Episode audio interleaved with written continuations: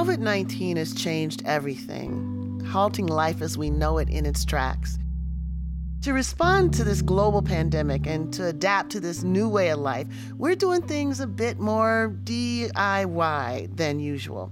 We're not in the studio and we're dispersed all over the country, but we did want to respond to the urgent need for information, bringing to you the voices of some of the leading experts to help us grapple with the new and not so new dimensions of this crisis. It's in this vein that we're calling the series Under the Black Light to uncover the conditions that pre existed the virus and the cracks in our social structure that the virus can now exploit to wreak maximum havoc. In the coming weeks, we'll be producing live conversations that bring together artists, activists, thought leaders, scholars, service providers, and others on the front lines of the fight against COVID 19. Each Wednesday, we'll bring you a virtual conversation over Zoom which will then be released as an episode of Intersectionality Matters in the following week. Over the past two weeks, the everyday conditions of Black death have been as pronounced as ever, especially with new revelations in the respective cases of Ahmaud Arbery and Breonna Taylor. And while the hunting and killing of Ahmaud Arbery has become a well known tragedy, there are still many who've yet to hear the story of Breonna Taylor, a black woman who was killed when plainclothes policemen raided her home by mistake and shot her eight times. Taylor was a certified EMT who spent the last week of her life in high risk service to others. It turned out that the risk that she could not survive was the one for which there was no protection. These two deaths, one in broad daylight at the hands of despicable vigilantes, the other in the dead of night at the hyped up hands of cops, together represent that pre COVID or post COVID, we have been and remain subject to death by fiat. These deaths are modern embodiments of racial terror from a time we like to think is long ago when there were no rules, no laws, no expectations that white people were bound to respect against black life being taken. It's the randomness, the exaggerated return to days past that underwrites these killings as exceptionally intolerable. All the while, the slow motion death of so many other killers of black bodies continues to move through black communities as naturalized pathogens. So, what do we make now of this devastating intersection between these different modalities marking how black people die? What exactly does it mean to reopen states when the racially disproportionate death toll is fully known and partly preventable with sheltering in place? And can it be merely incidental that, along with the decision to unleash the not so invisible hand, are the many systemic comorbidities of blackness that march alongside it? The first step to resisting power, of course, is to see it squarely and to learn from those in the front lines of battle how we fight back. We could think of no better place to shine the black light than Georgia. Georgia, sweet Georgia, the mecca of the civil rights struggle, where the eternal flame still burns, and the first black woman governor came to the brink of success. Georgia, where old school voter suppression still reigns, where its residents are deprived of Medicare, where its governor competes with our president in both his ignorance about the disease and his willingness to let people die from it. We focus on Georgia not to exceptionalize it, but to sit at the knee of those who can teach us COVID's playbook, the playbook that's unfolding in various degrees elsewhere. And we couldn't have assembled a better cross section of teachers to help us do so. For this conversation, I was joined by Crystal Feimster, professor of African American Studies, History, and American Studies at Yale University, and the acclaimed author of Southern Horrors Women and the Politics of Rape and Lynching. Anoa Changa, an electoral justice reporter for Prism, and the host of the podcast, The Way with Anoa. Emery Wright, a political organizer, movement leader, educator, and the co director of Project South, Talitha LeFlouria, an African and African American Studies professor at University of Virginia and the author of Chained in Silence: Black Women and Convict Labor in the New South, and LaTosha Brown, the award-winning organizer, philanthropic consultant, political strategist, and jazz singer who co founded the Black Voters Matters Fund. I began the conversation by asking Crystal Feimster what it is about the politics, psychology, and performative dimensions of lynching that those who are shocked by its use today may not understand. I think, you know, it was Keisha Lance Bottoms, the mayor of Atlanta, who was among the first to declare the murder of Ahmaud Arbery a lynching. And I think she was right. Uh, oftentimes we think of lynching as something that happened a long time ago. We have those um, historical markers, um, you know, from 1890 to, ni- um, to 1930 tends to be that nadir that we think about.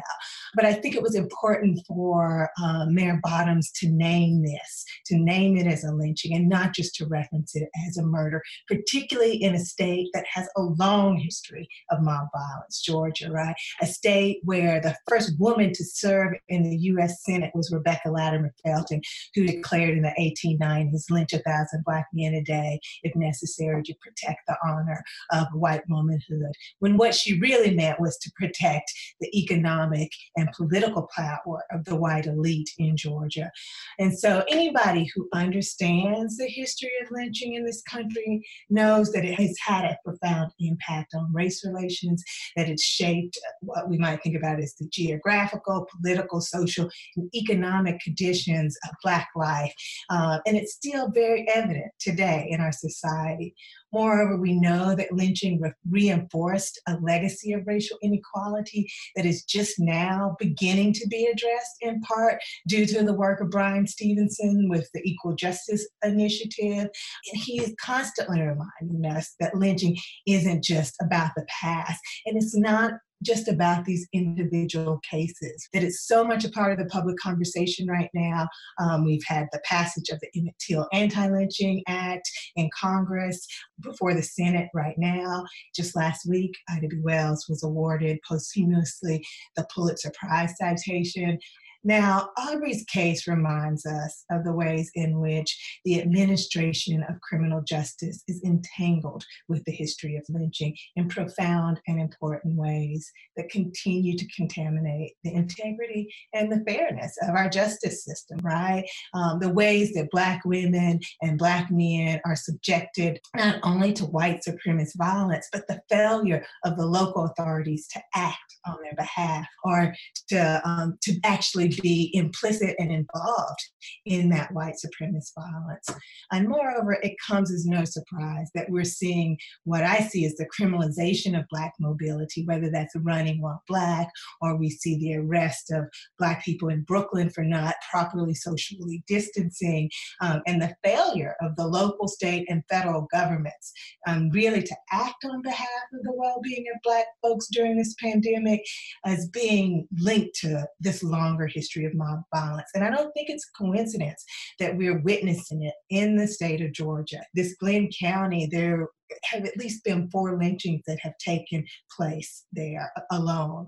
Um, more importantly, I think what we have to keep our eye on is that in Georgia, there's a long tradition of Black resistance and organizing around the political, social, and economic empowerment of Black people and their communities. And it's a state in which Black women, right now, particularly, have been out front in demanding racial equality and challenging the disenfranchisement of Black people across the state state. So I say that all to say that um, what happened in Glynn County and what happened to Ahmaud Arbery it happened before COVID, but it is central to our understanding of what is happening on the ground in um, Georgia right now in this moment where they're wanting to open up the state. And I think we can't ignore uh, white fear uh, and white hysteria in a state where Black people are actually out front demanding uh, thank you so much for for mentioning Ida B. Wells and my childhood friend Bryan Stevenson. I want to come back to Ida B. in, in a moment, but I was interested in, in your thoughts about the distinction that's typically drawn between private vigilante violence, which at least formally is denounced, and public police violence, which is rarely denounced, at least formally. And I'm wondering whether that divide really makes as much sense as people think it does. I mean, after all, one of the um, people charged with killing uh, Ahmaud is a former cop and the DA that effectively you know, sort of authorized it used the language of typical uh, excuses that are given to cops who kill Black people. So, is there something that this episode is making more legible? About the relationship between private vigilante violence and the official authorization of the state when we look at so many cases of mob violence, what you see is a strong link between police brutality and mob violence, right? So that oftentimes in many of the cases, it's particularly the cases that I explored of Black women, or oftentimes Black women and Black families defending themselves against police brutality. And then a mob coming back um, basically to say you can't resist police authority or police brutality. Oftentimes, that mob, including police officers, right? So, as much as we might want to make a clear distinction now between police brutality and mob violence, um, in the 19th century and early 20th century, those lines weren't clear.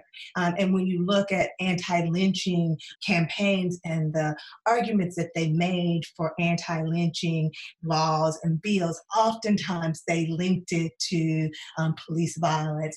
And they were able to make a case in some states that counties had to be held responsible, particularly if a victim of lynching, lynching was taken from police custody, mm-hmm. because they understood that police officers were turning over victims or setting up cases where the mob could come into the jail with keys to take prisoners.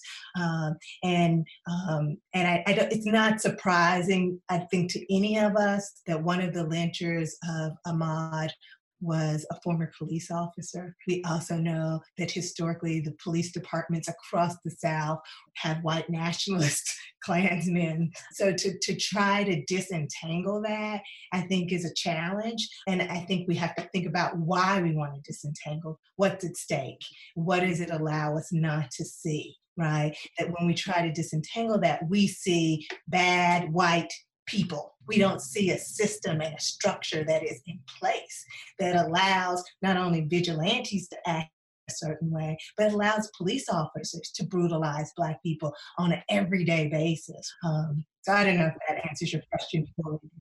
Yes, yes, it does very much. Um, thank you so much for that, uh, Crystal. I want to move to Anoa and um, ask you to, to pull this uh, into a wider uh, view of what is happening in Georgia. You know, sometimes people use the idea of the perfect storm where uh, troubling dynamics that might have been survivable singularly come together, you know, to create a, a, a disaster. So right now in Georgia, as elsewhere, there's electoral injustice there's economic marginality, there's public violence, there's private violence, there's all that. And then there's COVID. Paint a picture for us, if you will, of what it looks like in the eye of the storm really appreciate the question and being here with everyone um, just just thinking about all those things coming together a lot of times we treat politics or electoral issues as if they're separate from all these other um, factors that are directly impacting our daily lives and what we're seeing right now with covid-19 whether it's here in georgia whether it's how we saw the elections unfold in wisconsin and in ohio um, we're seeing the, the way these these things all intersect and exposing these real serious fault lines across the board um, and really it's been a civic engagement lesson for the, the whole state and the nation as a whole. And a lot of my coverage, when I've been following up with different organizations and leaders, it's been, you know, having to take a step back and ask people how they're even adjusting right now. Because you have many organizations, like we have Emery here from Project South, and later we'll talk with LaTosha from Black Voters Matter. But like all the civic engagement work, all the organizing, political work people are already doing, on top of that, they often also are responding to community in the midst of social health economic crisis, right? Um, and then we also are in the middle of an election season. So we have seen the national conversation and locally we've had this conversation around vote by mail and expanding use of absentee ballots. Um, we also have Republican leaders, whether they're here in the state, like our state um, legislative leader Ralston, or nationally fear mongering. And there is a long, long history um, of fear mongering around voter fraud, which then leads and supports voter suppression efforts, right? So this also builds onto the voter suppression tactics that we've already seen from Brian Kemp when he was Secretary of State going back to 2010.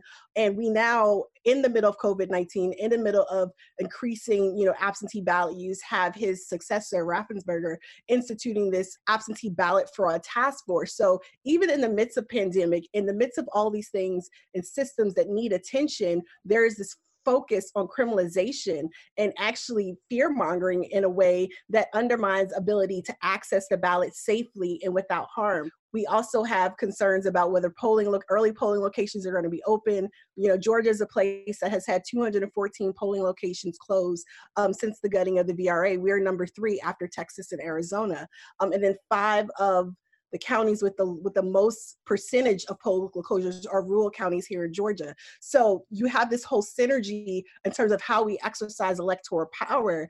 And then on top of it, you have this other pandemic going on. We are a state that has not had Medicaid expansion, and the list goes on. You mentioned the gutting of the VRA, and I just want to take a moment to note how the Supreme Court contributes to the conditions of disenfranchisement's possibility, uh, along with the vote from a son of Georgia, Clarence Thomas. Let's not fail to mention that the gutting of the VRA was made possible by that uh, particular vote, which allowed all of these changes that had the impact of suppressing the Black vote to go forward without any legal intervention. So while we're talking about vote suppression, I still think that uh, many folks from throughout the country don't really understand how old school some of this stuff is. So, Stacey Abrams' campaign, um, who was on the cusp of being uh, the first Black woman elected governor. Kemp, who was then Secretary of State, purges, purges half a million people, um, holds up registration of 53,000 people, and beats Stacey Abrams by a mere 55,000 votes. And he got away with it. So, is there a lesson here for the entire country?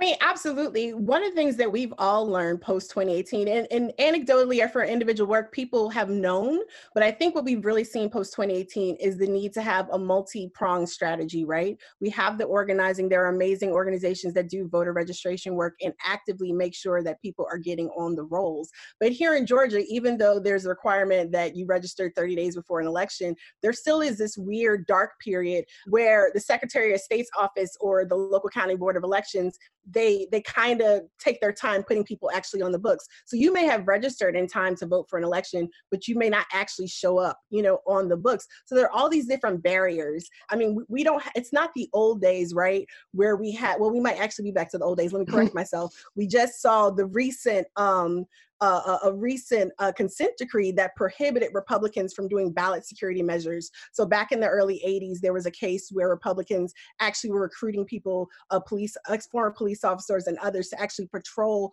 polling locations. And that consent decree has now expired. So we have, you know, this polarizing election cycle. We have this massive fear mongering around voter fraud. And we do actually have organizations that are actively recruiting former paramilitary, uh, veterans, et cetera, conservative folks to actually be, you know, monitors in BIPOC communities, specifically saying, you know, you need to go watch these people because this is where voter fraud happens. So we are seeing a, a cacophony of just all these different things coming together. And I think what we learned after Stacey's run, the necessity of having a real robust voter protection program, not on the back end to sue after elections have happened, but building that into the actual process. I think it vindicates a lot of the organizers who have been saying that this is year round civic engagement, base building work. We cannot wait until six weeks out before an election to start talking to, you know, communities of color. Georgia is on the verge of being um, the first BIPOC majority state in the um, South. Uh, I think it's by 2028. Um, this will no longer be a white majority state in the South. There is um, this this fear, honestly, of that collective power. We saw a surge in AAPI and Latinx voters also coming out in 2018. So actually talking to a diverse coalition of folks can win, um, even in a state like Georgia. And they had to suppress the mess out of the vote just to get that outcome. And that litigation, even from Abrams's campaign, um, is is still ongoing with Fair Fight. Thank you so much. And particularly for focusing on, you know, the fact that so many of the remedies are not remedial because they come after the fact. And also highlighting that there's a method to this madness, right? It is uh, about forestalling a moment in which the political power configuration shifts. And uh, not surprisingly, that's a moment where we're likely to see, as we have, more repression, more suppression. I want to turn now uh, to Emery over the course of uh, Blacklight, we have anticipated and then we discussed um, the fact that African Americans are being disproportionately affected by COVID.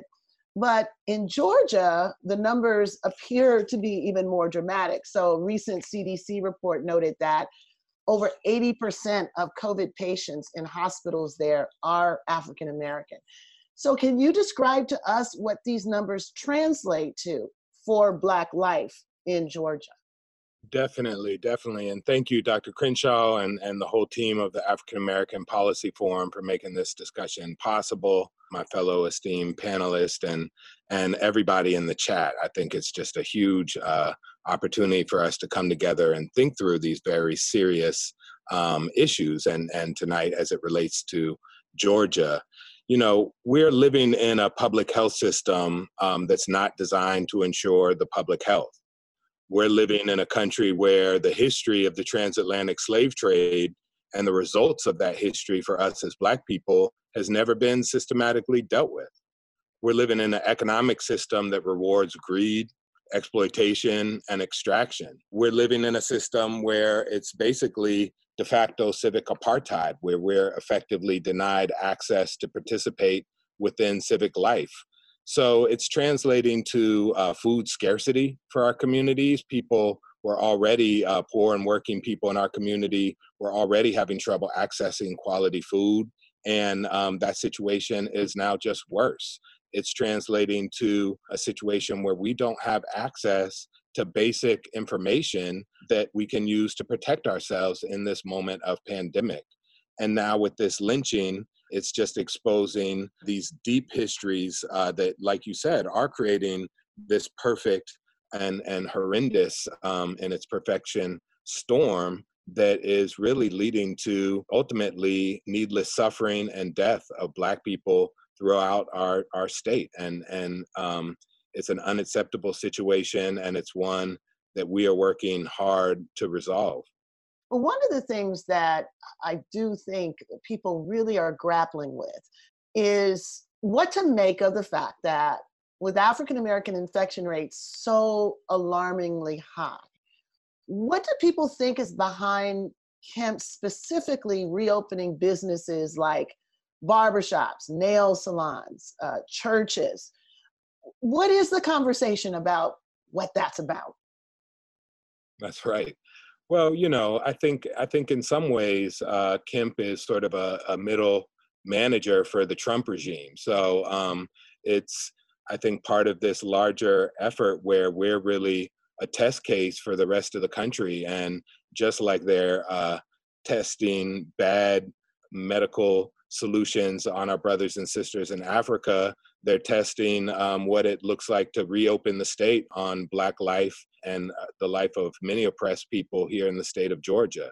Nobody knows how this thing is going to develop. And so, um, if they can do live tests with us as humans and see what happens when we go out to um, the barbershop, what happens if we aren't socially distancing and, and think that this thing is over when it's not, so I, I think that that experimentation piece is a factor. And I also think it's just a sort of callous rejection of life that this economic system that we're in uh, perpetuates. That you know, people are more committed to the rich keeping their wealth and and continuing to remain wealthy than they are to most people surviving. And so, if that means uh, mm-hmm. opening up the state when the entire public health community is in unison saying that is not a good idea to do. It's just a callous disregard for life. And people who do not have mm-hmm. access to mm-hmm. information, don't have access to healthcare, uh, don't have access to just basic needs, um, which is our people, are going to suffer the most. Thank you so much, Emery. So I want to turn to, to Letha to uh, get a sense um, about the deprivation of life saving possibilities for incarcerated people, and even worse, the use of their labor to make PPE and other goods at rock bottom wages. So I couldn't help but think of this as modern day convict leasing. So, from your research and what you've uncovered about what's happening now, would this be a huge stretch? No, I don't think it's a stretch at all. Uh, in states all over this country, prisoners are forced to work in unsafe conditions, making gowns, masks, and hand sanitizer for pennies on the dollar. And these are all life saving commodities that they don't even have access to to protect themselves. And Georgia has a long history of exploiting prison labor. Uh, the state's practice of exploiting prison labor for profit um, has its origins in the convict lease system that you mentioned. And this was a system developed by the state in 1869, which involved the hiring out of state prisoners to private industries in exchange for a fee. So it was a practice that disproportionately affected Black men and women. For example, in the mid uh, to late 1800s, and as we know, even today, African American men and women were subjected to significantly higher rates of incarceration and longer prison terms than whites. And this over incarceration was a calculated attempt to um, strip, you know, newly freed Black people of their liberty, but also to profit off of their labor. During the first 40 years after emancipation, Black women actually made up nearly 100% of Georgia's female prison population and its chain gang population. And so the practice of extracting and exploiting the labor of incarcerated people, you know, has long roots. Uh, women like Mattie Crawford, for example, uh, were sentenced to work in a brick factory um, owned by the Chattahoochee Brick Company. Another woman, Ella Gamble, did her time in three prison factories and on a plantation. And she did this work while running from a whip or the sexual predator on the other end of that whip. So, um, you know, it's my belief that Georgia is still under the influence of a white supremacist logic that promotes punishment over protection. And unfortunately, it's the same logic that has informed Governor Kemp's decision to reopen the state, uh, knowing that Black Georgians are facing alarming rates of COVID infection and death. And so, as you mentioned before, the state is essentially experimenting with Black lives in an effort to ensure the safety and protection of white lives, and incarcerated lives don't seem to matter at all. When you ask, what do you see under the black light? What I see is carceral violence being meted out against vulnerable, at risk individuals whose stories and experiences have been hidden from public view. I see tens of thousands of incarcerated women and men who now find themselves suddenly sentenced to death in Georgia's jails, state penitentiaries, and federal prisons. I see Black women who are medically compromised, highly vulnerable, and neglected. I see people who are already sick and unable to receive a test, a mask, a bottle of hand sanitizer, an extra bar of soap. I see people struggling to social distance in an overcrowded cell block that holds over 100 individuals. And I see people who are being exploited by a corrupt criminal injustice system that continues to extract wealth from the labor of incarcerated people who are being forced to produce personal protective equipment that they can't even use so much there, Talitha. Thank you for that. And you have brought into the conversation um, some dimensions, I think, of carceral strategy that some people uh, may know somewhat about, but may not know it's reached into Black women's history. So when we're looking at the past and the present, that shape Black women's vulnerability to confinement and COVID. What do you think is missing from how most people see that vulnerability, if they see it at all? Yeah, I think that's part of the problem. You know, Black women's vulnerability, fragility, and femininity, you know, has not been recognized um, by carceral systems and also, you know, even uh, by the policing, you know, the system of policing where, you know, Black women are being brutalized and roughed up and attacked, you know, and um, they're not seen as women or as women who are worthy of the protections afforded to white women. Um, so I see a lot of parallels between the past and present systems of mass incarceration, which I believe derived um, in the 19th century and not necessarily in the 20th century context um, that we link it to. I see a continuation in racial disparities, um, even though the rate of incarceration uh, for white women is going up, while seemingly the rate of incarceration for Black women in prisons is going down. Black women are still disproportionately incarcerated. They make up 13% of the general population, and yet they make up 30% of the prison population and 44% of the female jail population. So those disparities are still there. Sentencing disparities still persist. Black women are still routinely given longer sentences than white women. Um, over incarceration for petty crimes in the past, such as larceny, today translate into um, incarceration for nonviolent quote unquote offenses such as drug abuse, stemming from trauma. And so women's uh, trauma is being uh, criminalized as they're using drugs to palliate their pain. They're being punished for that. I'm also seeing violence. I'm also seeing violence shown toward Black female bodies, and again, an unwillingness to um, acknowledge Black women's vulnerability. And of course, the continuation of the exploitation of incarcerated women's labor. Um, and that is something that now transcends uh, race, but it did not in the past. And of course, I also see the continuation of the sexual abuse and domestic abuse to prison pipeline that has disproportionately affected um, Black women. So um, these are the, some of the parallels that I see between the past and present. Yes, thank you so much for that. And it reminds us, of course, that in our struggles against carceral strategies, the gender dimensions of it are still not as robust as they need to be. Uh, so, one of our questions coming out of this is what do we need to do to make sure that that visibility about the particular ways that Black women are experiencing um, punishment and surveillance and uh, being caged. What do we need to do to make sure that that's part of our understanding? So thank you for bringing that and making it so visible to us. Um, I want to turn to LaTosha, who uh, really made me sit up straight the other day when we were talking, and you told me about how the lessons from Georgia are what we need to learn about in terms of the entire country being under the good old boy uh, Southern rule. So for generations, you told us about um, how it's been the federal government that served as a check on racial power of the Southern aristocracy. But today, the federal government is in the hands of white nationalists. So the script is being rewritten for all of us. So you, the way you framed it was welcome to the South. In some ways, echoing Malcolm X, who called everything south of Canada the South. So from Trump's White House to McConnell's uh, Senate to Barr's Justice Department, what are we all seeing now that is old news for you? So you know, I it is welcome to the South. I think now, like in the in the words of, of Malcolm X, anything below the Canadian line is the South, and I think we're seeing it now, and in, in a variety of ways. I do want to say how the South got to be the way it is. That one, when we're looking at it, this historical racism that is structural racism that has gone really mostly unchecked. I think about even the community where I'm from. I'm a native of Selma, Alabama.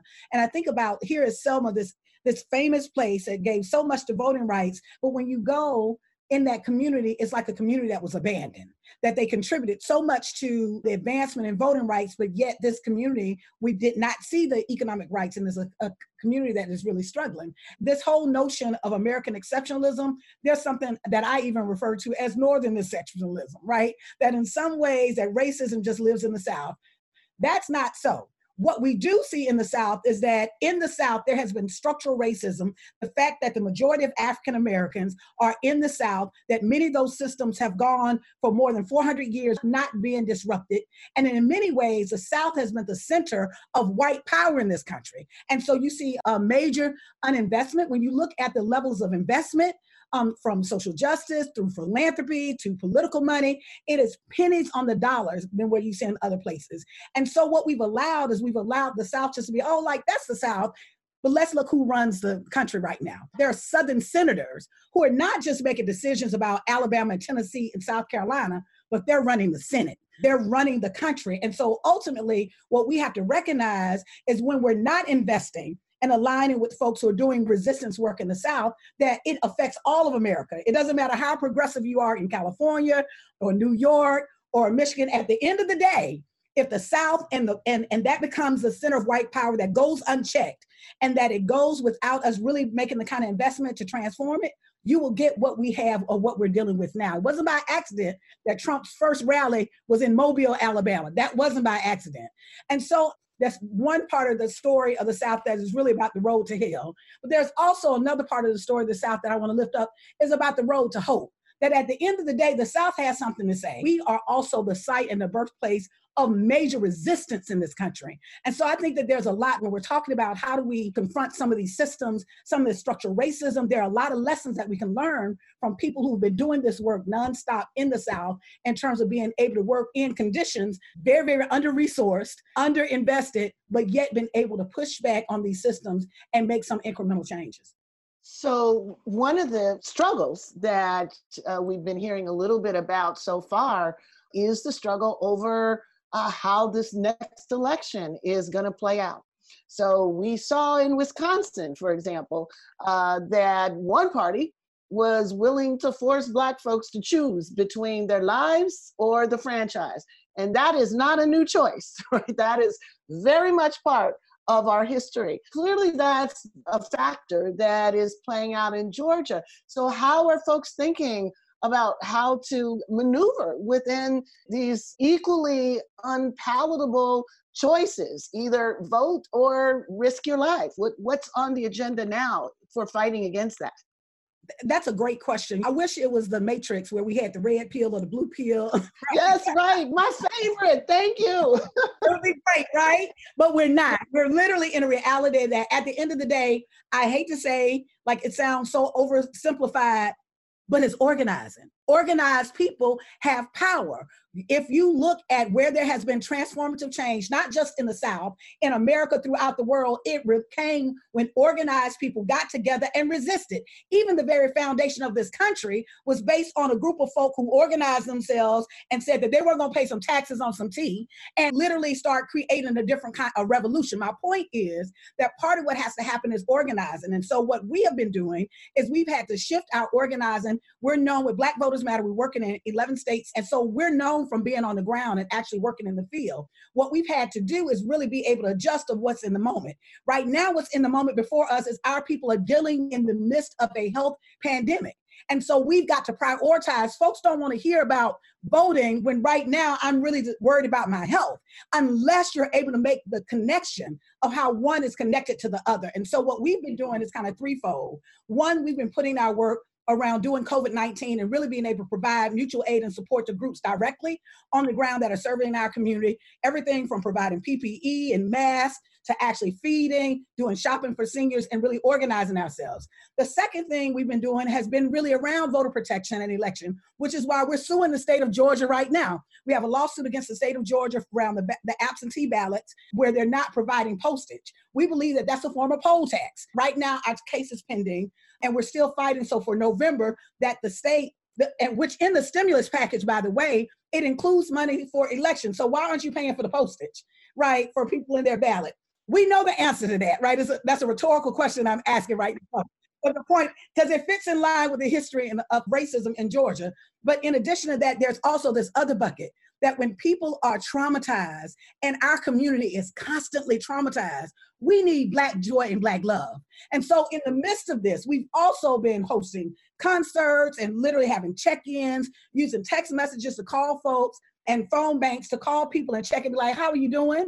Are you okay? This is a resource list for you. Part of what has to happen is there has been this model around politics that I call the organizing round up the Negroes. That three weeks before the election, somebody drops some money and say, go round up all the Negroes and then have them to vote, right? one, it's not sustainable. Two, it makes sense to me why people don't participate in the process. Three, it's not transformative, it's transactional. For us, our work is really based on being transformative, which means the core of our work, there's nothing magical about canvassing, right? If you if someone comes to your door and just hand you a flyer and doesn't engage you, I know for me, I forget the flyer. I come and shut the door, go watch TV, and even forget that I even got the flyer, right?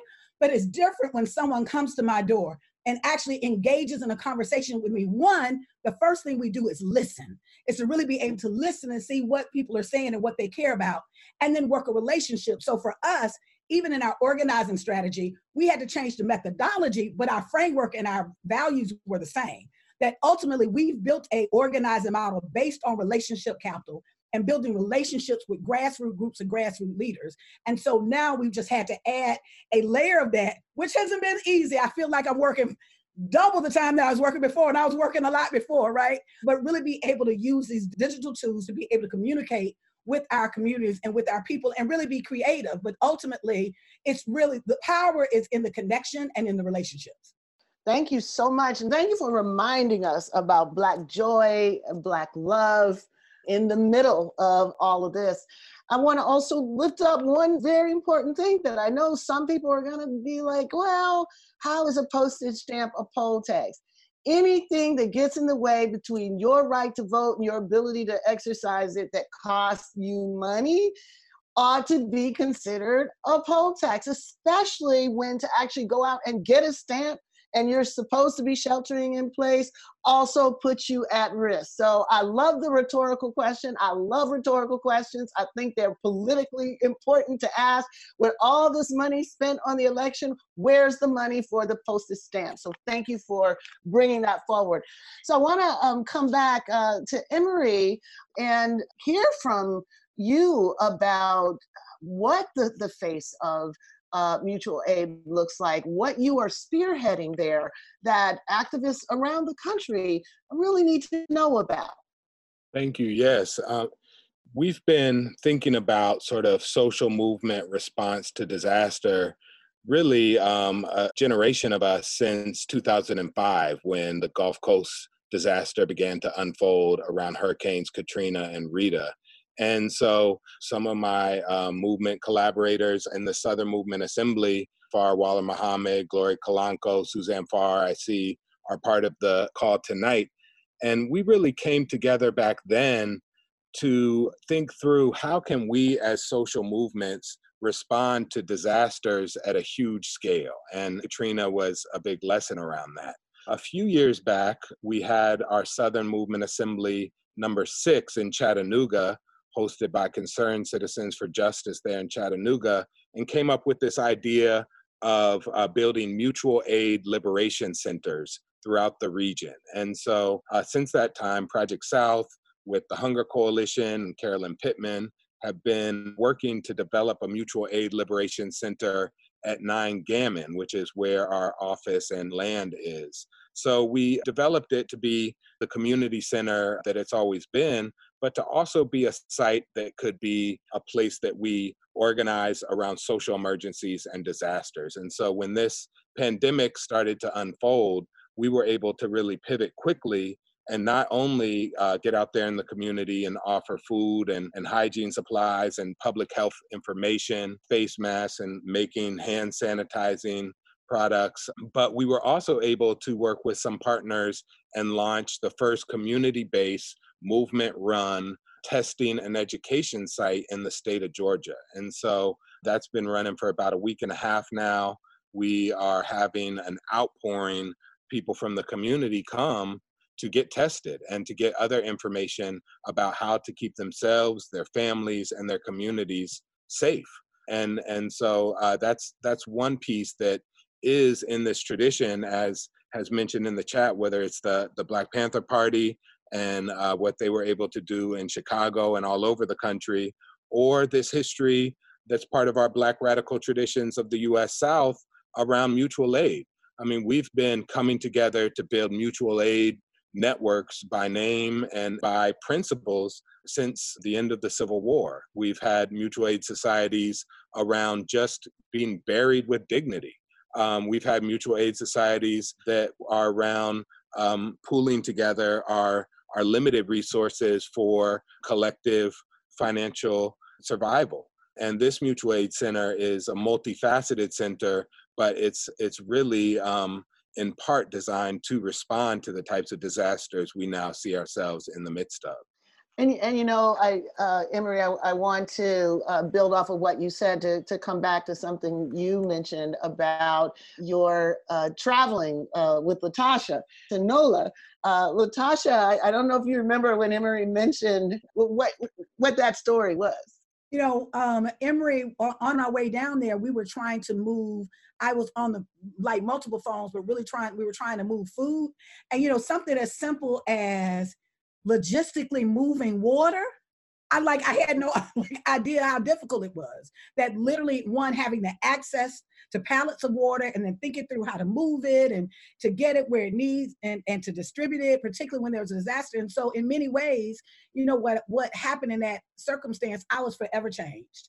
That, you know, in one way, you know, my, my goal was, okay, I'll help. And then the real professionals will take over, right? And so I remember at at some point I had a um a meeting with the Red Cross, which was horrible. They had set the centers up on the white, and, and if people know that, particularly in the South, the railroad tracks normally separate the black side of town and the white side of town. And for some reason, the um, the the centers, the rescue centers, would be on the white side of town, right? And so, and at this point, there was no transportation. The roads were in many places weren't clear. Cars that got flooded. There was no form of transportation. So instead of taking things to people, they expected folks to come over to the comfort of where they were to be able to get access. And so there were groups like Project South and ourselves and others that created what was called Saving Ourselves Coalition. And we had a coalition that in the end of the day, we were like, damn this, we gonna save ourselves. We ain't waiting on FEMA, we ain't waiting on the federal government. And at one point, our operation was spread in, where we were working with 133 different communities all across the Gulf Coast region. At one point, FEMA was actually, there would be black folks that worked at FEMA that were calling us saying, hey, I got a family I'm gonna send over there to you. That's what happens with mutual aid when we're connecting. And so there are many of us that are leading these efforts. My organization, Black Voters Matter, actually set up a $150,000 $50, fund to fund mutual aid throughout the South the 11 states that we work with. And some of the groups that we're working with are actually doing direct, complete direct services. We're not waiting, you know, and we're not allowing our folks to be vulnerable, but we're doing a couple of things. One, we're providing the services that are needed right now, but we're also advocating and we're fighting. We're fighting. And then the third piece that I also think that we often got to think about is we're visioning. We've got to vision something different. We can't just be in a space of that we're just reacting. We also have to be in a space that we're building additional infrastructure. So all of our work is kind of like at the intersection of that. Like as a black futurist, like how do I respond to what is in the moment? And how do I think as a visionary about really creating the kind of nation that I deserve, my community deserves, and the people in this country deserve? All right. Um, I, I want to bring Crystal back in and um, as you mentioned that the amazing Ida B. Wells was just awarded the Pulitzer Prize for her investigative report on lynching. And, you know, I want to lift her up for a moment. In addition to your work, I also want to lift up Paula Giddings' biography of Ida, A Sword Among Lions. And I guess I want to ask what's the consequence of how so much of her heroism has been lost to history? Uh, what's missing from the picture uh, of lynching that she was able uh, to paint for us, and what would it mean for us uh, to bring it forward, particularly now that our attention has returned again to Ahmaud Arbery and Breonna Taylor? Um, first, LaTosha, when I listened to you talk, I thought, that's that's this is our modern day Ida B. Wells, and um, because of what you laid out, I think you know, I kept thinking about all of the things that Ida B. Wells had her hand in, right? That she was a radical journalist and she was an educator. She was a suffragist. She was, you know, the what people most people remember her if they remember her as like the godmother of the anti-lynching movement, right? Uh, but like you, she had her hands in a lot of pots, right? And she operated at what you would call the intersections of her um, identities and her politics and her commitments within the Black community. So, one of the things that I have really worked to make the case for around Wells is that she understood lynching as a platform to make larger arguments about the needs of the Black community, right? And that for me, I wanted to see her as an anti rape activist, right? That for her, sort of inspiring the Black Club Women's Movement, which was in many ways a mutual aid um, operation, right? Um, but also, um, she understood the political lay of the land. She was savvy, right? Uh, and she didn't suffer fools slightly, unfortunately, so that made it sometimes difficult for her. But that she saw that to talk about the lynching of black men was not a zero sum game and i think that that's oftentimes the way that if we talk about police brutality we feel like oh we, we have to focus on um, solely on black men and in some ways we understand that the numbers bear that need to have that conversation, but she saw those as openings, right? Openings to say, you know, we need to think about how the lynching of Black men is linked to the sexual exploitation and rape of Black women, right? We need to understand that the lynching of Black men is linked to terrorizing Black people and keeping them from the polls, right? That we want, we need to understand lynching as about um, deprivation. And at the same time that she was making demands on the federal and local local government. She was doing that work of what I think um, we call a politics of care. You know, in the chat, somebody called it, um, you know, relational capital. I think was the word, and I think that that that um, Wells was really committed to that work, uh, and then I think that that's oftentimes why she slips through the cracks, because on the one hand we want to pigeonhole her in a very narrow way, um, but she ran for political office, right? Um, she lost, um, but she ran for political office. She was doing all of these things because she understood that there wasn't a magic bullet that we had to be fighting on all fronts. And and let's not forget, of course, one of the reasons why we don't know about Ida B. Wells is because Ida B. Wells was Ida.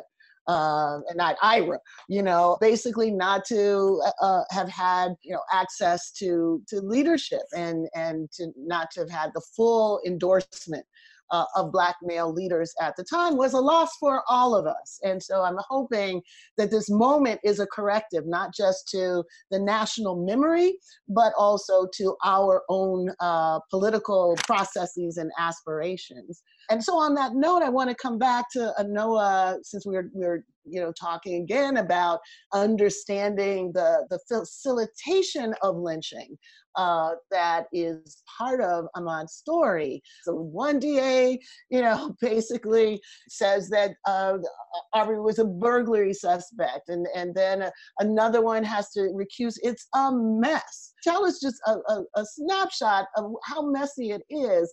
We want to understand this in terms of what has been an effort across the country uh, to promote a politics of replacing these prosecutors. Is that a viable thought uh, in in this case and other places in Georgia? I mean, I think that's a great question. I see it just came up in a chat too about if is there such a thing as a progressive DA, and we saw this play out across the uh, presidential election primary cycle, right, with uh, Senator Kamala Harris. I mean, I think no matter where we are, this is still something someone who has to come from usually within the community for a certain period of time with a certain politic, and I think that takes going back to LaTosha's point about a degree of organizing and building collective power. So I think that also takes um, actually nurturing and raising uh, a progressive lawyers who are willing to step into that role, then who also meet the qualifications to even try and run in the organizing aftermath around um, Ahmaud's case. We are now on uh, DA number four in this case in about two and a half months. The first two DAs, as you noted, uh, recused themselves. But what's really interesting, in a letter the Attorney General um, actually sent, or a statement the Attorney General actually put out on Sunday, uh, he has asked the DOJ to step in, um, not just to investigate whether there are hate crime charges or other things that the DOJ may be looking into, but specifically to look into the first two DAs, Jackie Johnson, who's a DA of the Brunswick uh, Judicial Circuit, where Glynn County sits, and then you have the neighboring DA um, from the Waycross Judicial Circuit, uh, George Barnhill. Those two DAs, I mean, arguably conspired to keep McMichaels from being arrested. In this uh, document, the Attorney General indicates that Jackie Johnson and Barnhill kept from the, the AG's office in their multiple requests that Barnhill had actually been consulting on that case, uh, handling evidence, advising the police for four days before they submitted an official request actually to the Attorney General's office. And it was at that time that Jackie Johnson had uh, suggested that Barnhill be appointed, and they they they followed her suggestion, but never once mentioned that she had already called him in and he had already been handling the case. What later comes out, which also, they failed to disclose that his son was a prosecutor in Jackie's office. Not only that, but his son had previously prosecuted um, Ahmaud in an earlier charge when he was in high school, and that the elder McMichael had actually been the investigator on the charge. So, at the same time that they are castigating and destroying this young man's uh, uh, reputation post post mortem, they are hiding all this information about their own um, conflicts of interest and really protecting these individuals who I mean we talked about earlier what's the difference between you know police killing as we've seen now in Kentucky and vigilante justice? I mean when we have uh, uh, DAs who have take an oath to uphold the law um, regardless of their personal feelings or, or, or relationships that are acting in such a way to misconstrue because we, we saw uh, claiming claims that they watched him they were in pursuit of a burglar like you said using police language. I mean this doesn't even fit in. Several lawyers have broken down the citizens arrest statute here in georgia which you know legislation is going to be introduced by uh, representative renitta shannon and others to actually repeal the, that law but it doesn't even meet the requ- basic requirements of the law. And there's case law on point that actually does not support the action taken by either mcmichaels contrary to what barnhill said in his justification which he gave also orally the day after the murder happened, as well as several days before he actually recused himself. And we would not have had either of these DAs probably recusing themselves had it not been for the advocacy of Ahmaud's family in the local community in Glynn County in Brunswick, who were agitating. And Ahmaud's mother just said she just learned that there was a connection that Barnhill had with the case and demanded that he recuse himself as well. So he was actually probably going to sit on that case and not even recuse himself like he should have been. So this also raises a lot of issues around prosecutorial accountability. I mean, there's a lot in this, but I think the organizing around DAs, but also sheriff's races, right? A lot of times in judicial elections, these are races that we tend to overlook. These are also races that it can be difficult to find people who have a particular lens in politics to actually run for these offices. But then we also have to build up the actual infrastructure or progressive machine, so to speak, to actually support these candidates. And that takes time. We saw what happened in St. Louis with um, Bob McCulloch. It took four years after um, the murder of Michael Brown to actually get him out. And that was a successful example, I think, that we've seen um, with Wesley Bell now as St. Louis County prosecutor. Mm-hmm. So it's a it's a longer term strategy, but it is a political strategy. So I want to go to Talitha because um, we've been using terms that I would imagine some people might bristle at, right? We've been talking about the killing of Ahmaud as lynching. We've been talking about the killing of Breonna as an execution. And we've been talking about the genocidal dimensions of going back to business, knowing fully what its disproportionate impact on Black people will be. So I'm, just wondering what you think about the work that's being done by those who want to limit the concepts of lynching and execution and genocide to only the precise contours of the past rather than bringing these concepts forward to think about these contemporary deaths? No, that's an excellent uh, question that you asked. I, as a historian, am able to see patterns and see connections between past and present. And while um, the method or te- the technologies uh, used to perform these quote unquote modern day lynchings may have changed, the intent is still there. And so I want to push back against those who um, seem to believe that lynching in the modern context is different or varies much from you know lynching in the past. Whether you use a rope whether you use a gun whatever apparatus that you use to take another person's life you know based on their race based on their ethnicity it's all it's all the same. You know the technologies have changed but the intent has not changed and the targets have not changed. And, you know, we are in a moment, of course, where the decision to expend Black life for the economy is something that we've seen before, too. Right? We've seen it actually as part of the economic wealth of American economic dominance, we also saw uh, black bodies being, you know, tossed over ships when uh, economically it made more sense to expend our lives uh, rather than save it. So, you know, these are patterns, as you point out. Um, so, a- as we close, I think it would be inspirational for our listeners to hear what gets you up and pulls you through uh, this moment that is unlike a moment that many of us have seen in our lifetimes. I'll start with you, Emery. Thank you for the question. Yeah, you know, what inspires me is is really this vision that we're working on in terms of Project South and and our partners in the Southern Movement Assembly, which is really a vision to remake our our society for the liberation of all oppressed people and the, our struggle towards that vision is is what gets me up in the morning and I believe that we are going to win. I believe that social movements can become um, sophisticated enough and organized enough to respond to disaster and reimagine civil society. And so um, this pandemic is giving us an opportunity as a people to reimagine our world and we need to to take that opportunity and project south has also always been a believer in the power of youth we we run high school youth oriented programming and the courage and the vision of youth is also what always inspires me. Thank you, Emery. Uh, Crystal, let me come to you.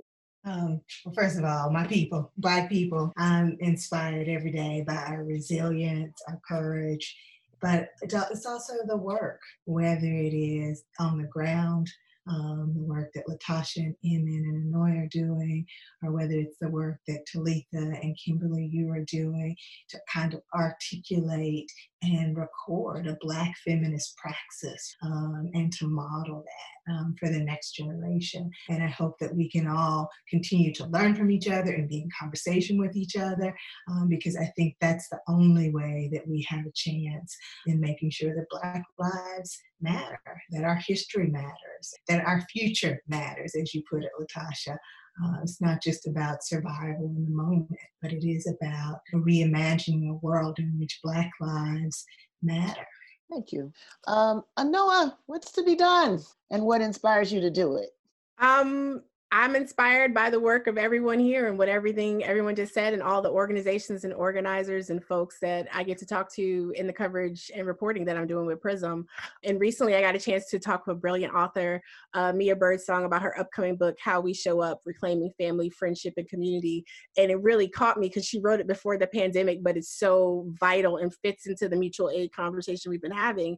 And it's just really hopeful and inspiring with all these brilliant minds reimagining what is possible going forward and how we can all collectively show up together moving forward, whether it's electorally, socially, in terms of health, economics, etc. So um, that's what inspires me.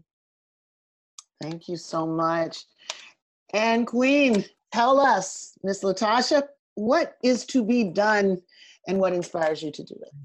We shall not, we shall not be moved. All right now. Shall not, we shall not be moved, just like the tree that's planted by the waters. We shall not be moved. You know what inspires me is the spirit of my people. There were folks who did not have a vision to see us here today, yet here we stand right? I come from a people that didn't have government on their side, didn't have resources, but what they had is they had a spirit of resistance. They had a spirit to acknowledge their humanity. They had love for one another and also for the, the total of humanity. And as a result, here it is that I stand. And so what inspires me to do the work is that there are so many sisters, from the Fannie Lou Hamers to the Ida B. Wells to the Annie Coopers to um, the Coretta Scott Kings to to the Nina, um, Nina Simone's of the world, that every day I am still drawing from the spirit and the strength of those sisters in their gifts. So because of that, because they are, I am here. And so I'm inspired um, by my people and the spirit of my people that continues to live in me. Come on now. Ooh, thank you. Thank you. Thank you to all of the amazing, amazing panelists that you have heard uh, tonight. Crystal Feimster, Anoa Changa, Emery Wright, Talitha LeFlouria, and LaTosha Brown. Intersectionality Matters is produced by Julia Sharpe-Levine. This episode was edited by Julia Sharpe-Levine and Raffi Marhaba. Additional support was provided by Emmett O'Malley, Michael Kramer, Awoye Timpo, Gregory Bernstein, and Alanna Kane. I'm your host, Kimberlé Crenshaw, and this is Intersectionality Matters.